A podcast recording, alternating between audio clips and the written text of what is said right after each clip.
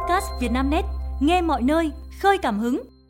Mời quý độc giả theo dõi bản tin trưa ngày 21 tháng 2 của Vietnamnet, gồm những tin chính sau. Giá vàng hôm nay vùng vụt tăng, xô sát trong bữa rượu đầu năm, khách mời ngã tử vong ở Hải Dương. Các bị cáo Nguyễn Thanh Long, Phan Quốc Việt kháng cáo xin giảm nhẹ hình phạt. Khi nào mở rộng cao tốc Cam Lộ La Sơn?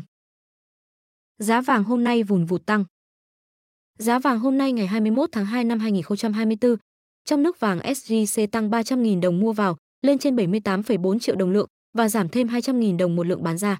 Trên lệch giữa giá mua bán tiếp tục được thu hẹp. Giá vàng 9.999 được công ty trách nhiệm hữu hạn một thành viên vàng bạc đá quý Sài Gòn SJC cập nhật lúc 8 giờ 29 phút. Và giá vàng 9.999 được tập đoàn vàng bạc đá quý Doji niêm yết lúc 8 giờ 39 phút, lần lượt mua vào và bán ra như sau. SJC Hà Nội 76 triệu 200 nghìn đồng và 78 triệu 420 nghìn đồng một lượng. SJC Thành phố Hồ Chí Minh 76 triệu 200 nghìn đồng và 78 triệu 400 nghìn đồng một lượng. SJC Đà Nẵng 76 triệu 200 nghìn đồng và 78 triệu 420 nghìn đồng một lượng. Doji Hà Nội 76 triệu 150 nghìn đồng và 78 triệu 350 nghìn đồng một lượng. Doji Thành phố Hồ Chí Minh 76 triệu 150 nghìn đồng và 78 triệu 350 nghìn đồng một lượng. Xô sát trong bữa rượu đầu năm, khách mời bị ngã tử vong ở Hải Dương. Xác nhận với phóng viên Vietnamnet sáng nay ngày 21 tháng 2, ông Cù Ngọc Nam, trưởng công an huyện Ninh Giang, tỉnh Hải Dương cho biết, cơ quan công an đã tạm giữ hình sự đối tượng liên quan đến việc ông LVV, sinh năm 1965, chú thôn Đa Nghi, xã Nghĩa An, huyện Ninh Giang, bị ngã tử vong.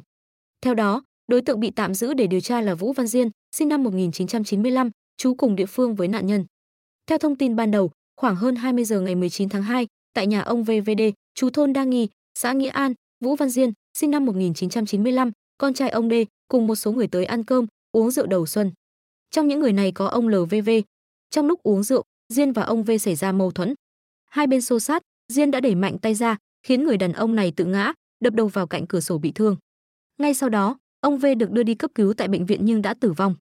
Nhận được tin báo, phòng cảnh sát hình sự, công an tỉnh Hải Dương đã phối hợp với công an huyện Ninh Giang tổ chức khám nghiệm hiện trường, khám nghiệm thi thể nạn nhân và lấy các lời khai nhân chứng phục vụ điều tra.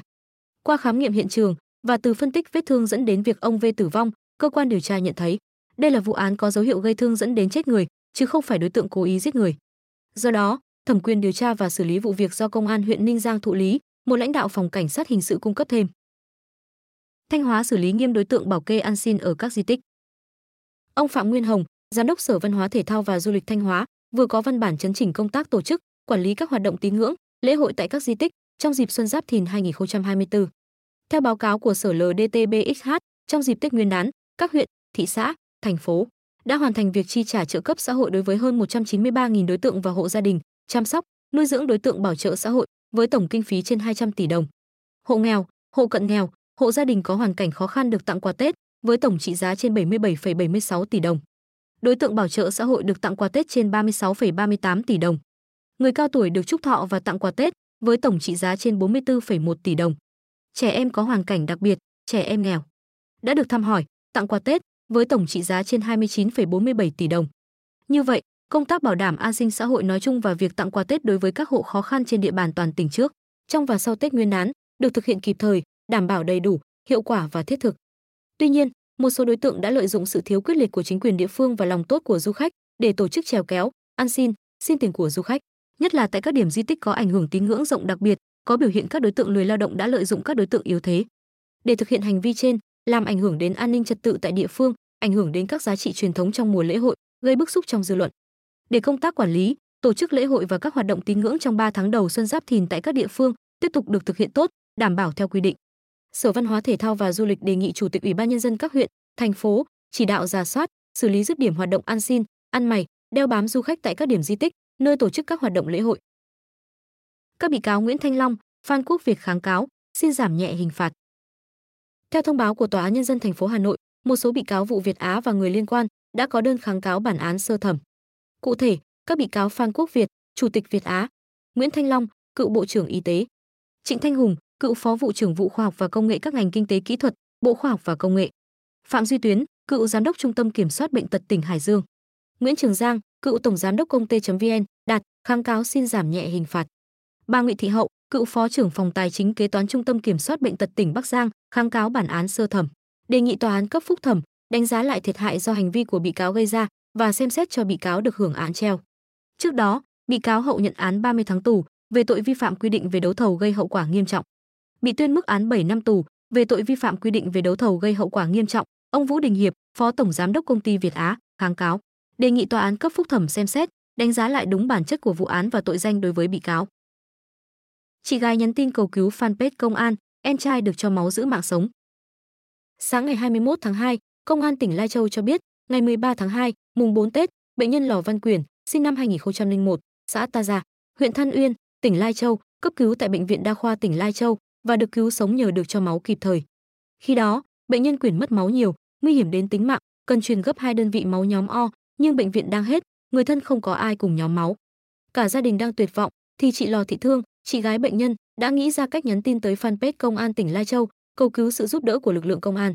Nhận được tin nhắn, ban quản trị fanpage đã báo cáo ban giám đốc công an tỉnh chỉ đạo và trao đổi với ban thanh niên. Phụ nữ công an tỉnh khẩn trương phát động lực lượng đoàn viên thanh niên đang tham gia trực chiến có nhóm máu O tham gia hiến máu.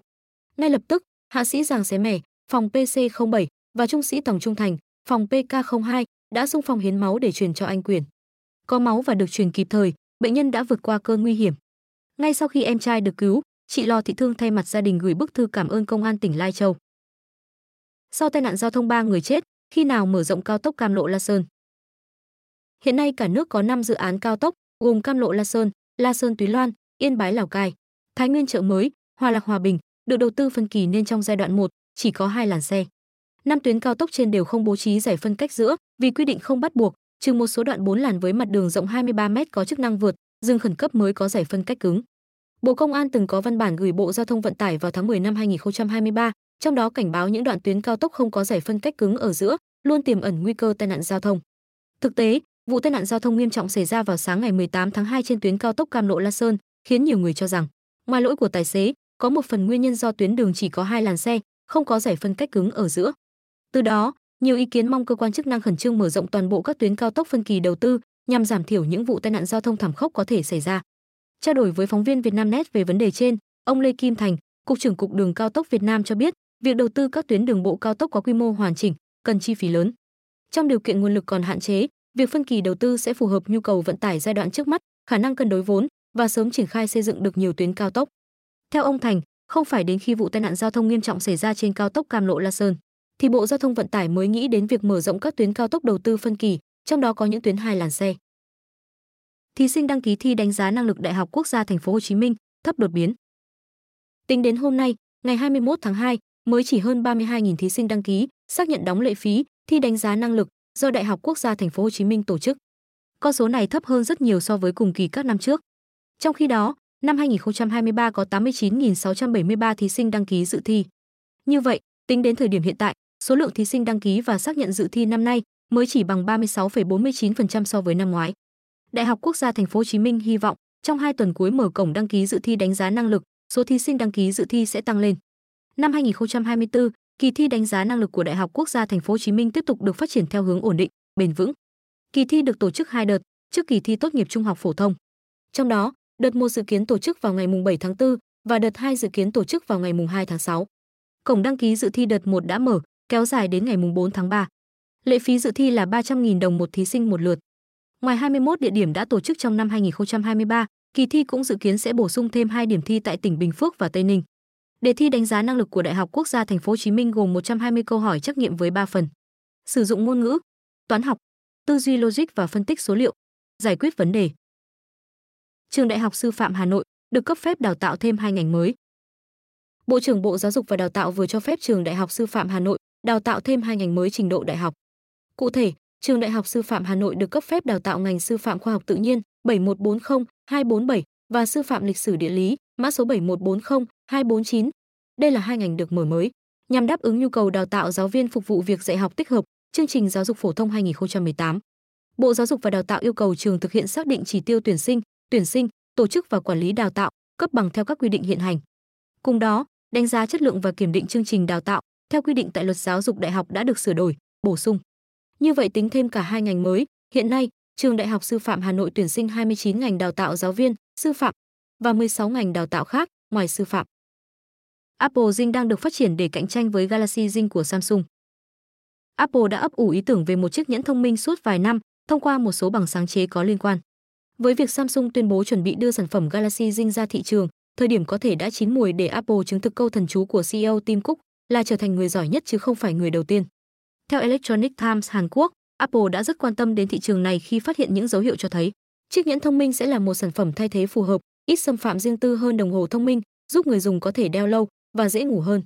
Apple đang cân nhắc nghiêm túc ý tưởng này, sẵn sàng cho sự ra đời dòng sản phẩm thiết bị đeo mới và ngày càng nộp nhiều đơn xin cấp bằng sáng chế liên quan đến thiết bị đeo ngón tay hỗ trợ NFC, công nghệ kết nối không dây tầm ngắn.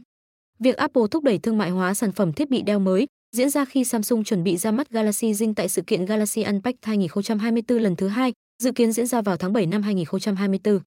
Trước đó, Samsung đã hé lộ sự tồn tại của sản phẩm tại sự kiện Unpacked đầu tiên, diễn ra vào tháng 1 năm 2024 và dự kiến sản phẩm sẽ đi vào sản xuất hàng loạt vào nửa cuối năm 2024. Bên cạnh khả năng đo lưu lượng máu, Galaxy Zing được cho là sẽ có tính năng theo dõi giấc ngủ và các chức năng điều khiển các thiết bị khác, cũng như thực hiện thanh toán không dây từ xa. Thiết bị này dự kiến sẽ có nhiều kích cỡ khác nhau theo nhu cầu của người dùng. Lee Kang In bay đến London xin Son Heung Min tha thứ, cái kết bất ngờ. Son Heung Min vừa đăng bài viết trên trang Instagram cá nhân kêu gọi người hâm mộ xứ Kim Chi tha thứ cho Lee Kang In sau vụ ẩu đả diễn ra tại ASEAN Cup 2023.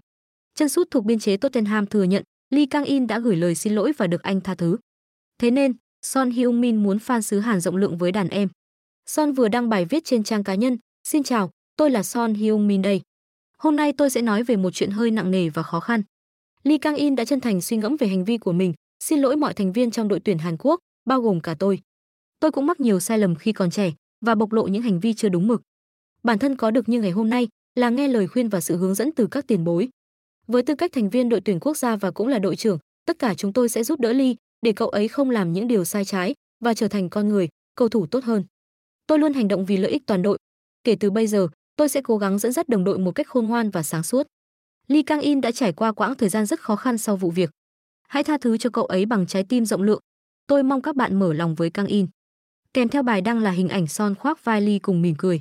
Sau khi kết thúc ASEAN Cup, Lee Kang In đã bay đến London thăm người đội trưởng, mong đàn anh bỏ qua lỗi lầm. Quý độc giả vừa nghe bản tin podcast thời sự tổng hợp trưa ngày 21 tháng 2 của Vietnamnet, được thể hiện qua giọng đọc AI của VB. Bản tin được phát sóng hàng ngày lúc 12 giờ trưa. Mời quý vị và các bạn chú ý theo dõi.